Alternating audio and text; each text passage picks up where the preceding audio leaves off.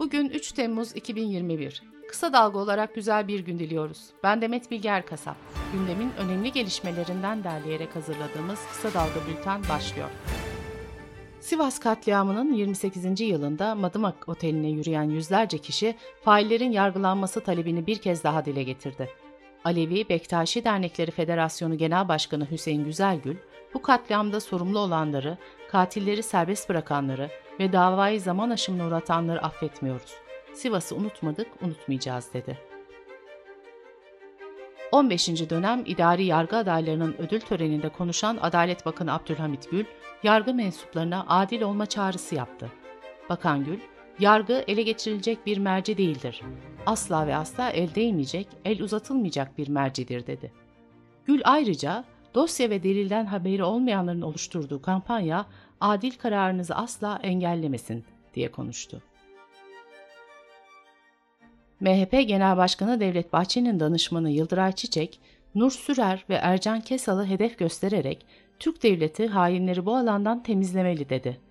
Nur Sürer ise ülkeyi uçuruma sürükleyen insanlarla hiç ilgilenmiyor, karanlığın mucitleri bunlar diye yanıt verdi. Sedat Peker'in videoları üzerinden Cumhurbaşkanı Erdoğan ve İçişleri Bakanı Soylu ile ilgili yorumlar yapan İrfan Aydın gözaltına alındı. Peker ise Twitter'dan yaptığı açıklamada Aydın'a destek olunmasını istedi. Bu arada Cumhurbaşkanı Erdoğan'ın kardeşi Mustafa Erdoğan'ın kayınbiraderi olan Yahya Birinci de evinde gözaltına alındı. Birinci, Sedat Peker'e yazılan Reis şarkısını söyleyip iktidarı eleştirmişti. Yargıtay Ceza Genel Kurulu, müteahhit tırların iki bin on dörtte Hatay ve Adana'da durdurulması davasında on sekiz sanığa verilen hapis cezalarını onadı. on sekiz sanık, silahlı terör örgütüne üye olma, devletin gizli kalması gereken belgelerini temin etme ve devletin gizli kalması gereken belgelerini açıklama suçlarından hapis cezasına çarptırılmıştı.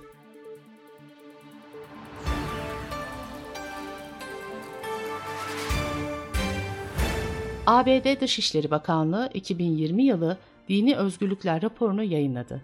iki yüz ülke ve bölgedeki durumun değerlendirildiği raporun Türkiye bölümünde Müslüman olmayan dini azınlıkların ibadetlerini yerine getirmede sorunlarla karşılaştığı, ayrımcı ve nefret dininin hedefi haline gelebildikleri vurgulandı. Antalya'nın Elmalı ilçesinde iki çocuğun annesi ve üvey babası tarafından istismara uğradığı iddiası gündemdeki yerini koruyor. Anne Merve Akman kendini savunurken Twitter hesabından olayla ilgili raporları paylaşmıştı. Paylaşımda yedi ve on yaşındaki çocukların isimleri açıkça yer almıştı. Türkiye Barolar Birliği'nin başvurusu üzerine harekete geçen Ankara Nöbetçi sekizinci Sulh Ceza Hakimliği, Akman'ın sosyal medya hesabına erişim engeli kararı aldı. Aile ve Sosyal Hizmetler Bakanlığı da iki çocuk hakkında mahkemeye yaptıkları devlet koruması talebinin kabul edildiğini açıkladı. İstanbul Büyükşehir Belediye Başkanı Ekrem İmamoğlu, İstanbul Vakfı'nın kurban bağışı toplamak için devletten izin talep ettiğini ancak hiçbir gerekçe sunulmadan talebin reddedildiğini duyurdu. İmamoğlu'nun bu gelişmeyi açıkladığı videosunun ardından İçişleri Bakanlığı'ndan bağış toplama izni verildi. İçişleri Bakanı Soylu da gazetecilerin soruları üzerine "Ben dünyanın en kötü adamıyım" dedi. Oyuncu Deniz Çakır, Beşiktaş'taki bir kafede başörtülü kadınlara hakaret ettiği iddiasıyla yargılandığı davada beraat etti.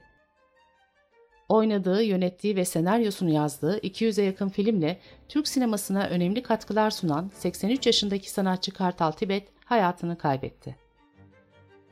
Küresel ölçekte nesli tehlike altındaki türler listesinde yer alan üveyik ve elmabaş patka, Merkez Av Komisyonu'nun yirmi beş üyesinden beşinin şerh kararıyla bu yılda avlanacak türler listesine alındı.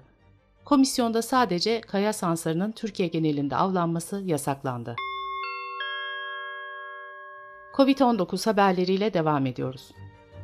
Sağlık Bakanı Fahrettin Koca, yetişkin nüfusun yüzde ellisinin aşılandığını, hedefin yirmi Temmuz'da başlayacak Kurban Bayramı'na kadar yüzde yetmişe ulaşmak olduğunu söyledi.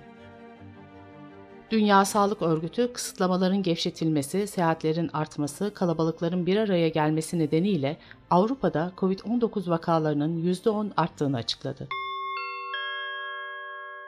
Sırada ekonomi haberleri var.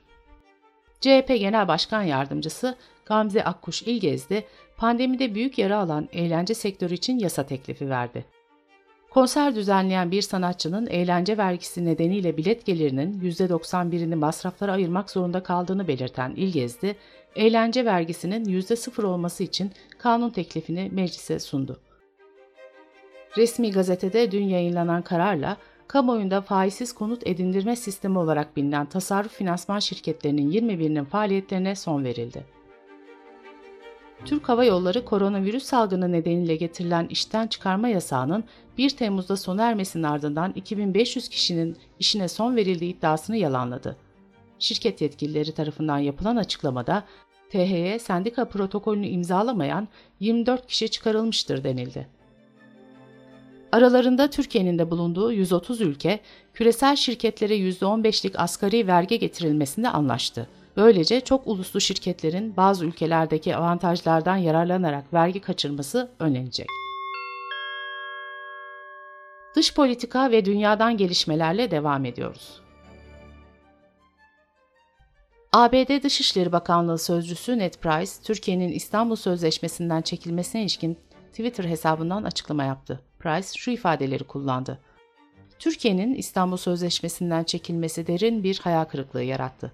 Sözleşmeden çekilme, kadına yönelik şiddeti sona erdirmeye yönelik uluslararası çabalar içinde bir geri adım. Tüm devletleri toplumsal cinsiyete dayalı her türlü şiddeti önlemeye ve bunlara karşı tepkilerini güçlendirmeye çağırıyoruz. Amerika, iki bin yirmi bir İnsan Kaçakçılığı raporunda Türkiye'yi çocuk asker kullanan ülkeler listesine aldı. Raporun tanıtımı ile ilgili basın mensuplarının sorularını yanıtlayan A B D Dışişleri Bakanlığı yetkilisi, Türkiye'nin Suriye'de çocuk asker yetiştiren ve kullanan Sultan Murat Tümeni'ne maddi destek sağladığının tespit edildiğini söyledi. Yetkili, Türkiye'ye özelde saygı göstermekle birlikte ilk kez bir NATO ülkesi çocuk askerlerin önlenmesi listesinde yer alıyor dedi. Afganistan'daki en büyük NATO hava üssü ve A B D güçlerinin ana karargahı olan Bagram, NATO askerlerince tamamen boşaltıldı. Üs, Afgan ordusuna teslim edilecek. Milli Savunma Bakanı Hulusi Akar, Afganistan'daki Hamid Karzai Uluslararası Havalimanı'nın işletilmesi konusunda henüz karar alınmadığını açıkladı. Bakan Akar, temaslar sürecek, görüşmelerden çıkacak sonucu Cumhurbaşkanımızın başkanlığında ele alacağız, onayını mütakip planımızı gerçekleştireceğiz dedi. Hollanda'nın başkenti Amsterdam'ın belediye başkanı Hasema, şehrin geçmiş köle ticaretindeki rolü nedeniyle özür diledi. Hasema, acımasız tarihle yüzleşme zamanı dedi. Kanada'da şimdiye kadar görülen en yüksek hava sıcaklığının kaydedildiği Litton köyünün yüzde doksanı orman yangınlarıyla kül oldu. Bölge milletvekili Brettvis, "Yaşamımı kurtardığım için şanslıyım. Köyden geriye pek bir şey kalmadı, yangın her yerdeydi" diye konuştu. bir Temmuz Kanada Günü, Katolik yatılı okullarında işkence ve istismara uğramış yüzlerce yerli çocuğun mezarının birbiri ardına bulunmasının gölgesinde geçti. Britanya sömürgeciliğinin simge ismi Kraliçe Victoria ve Kraliçe ikinci Elizabeth'in heykelleri devrildi. Avrupa Birliği'nde tek kullanımlık plastik ürünlere getirilen yasak bugünden itibaren yürürlüğe giriyor. Plastik, tabak, çatal, bıçak, kulak çubuğu, pipet gibi çok sayıda ürün yasaklanacak. Bültenimizi kısa dalgadan bir öneriyle bitiriyoruz.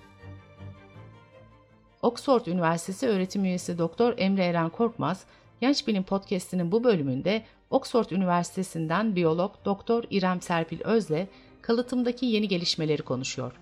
kısa dalga nokta net adresimizden dinleyebilirsiniz. Gözünüz kulağınız bizde olsun. Kısa Dalga Medya.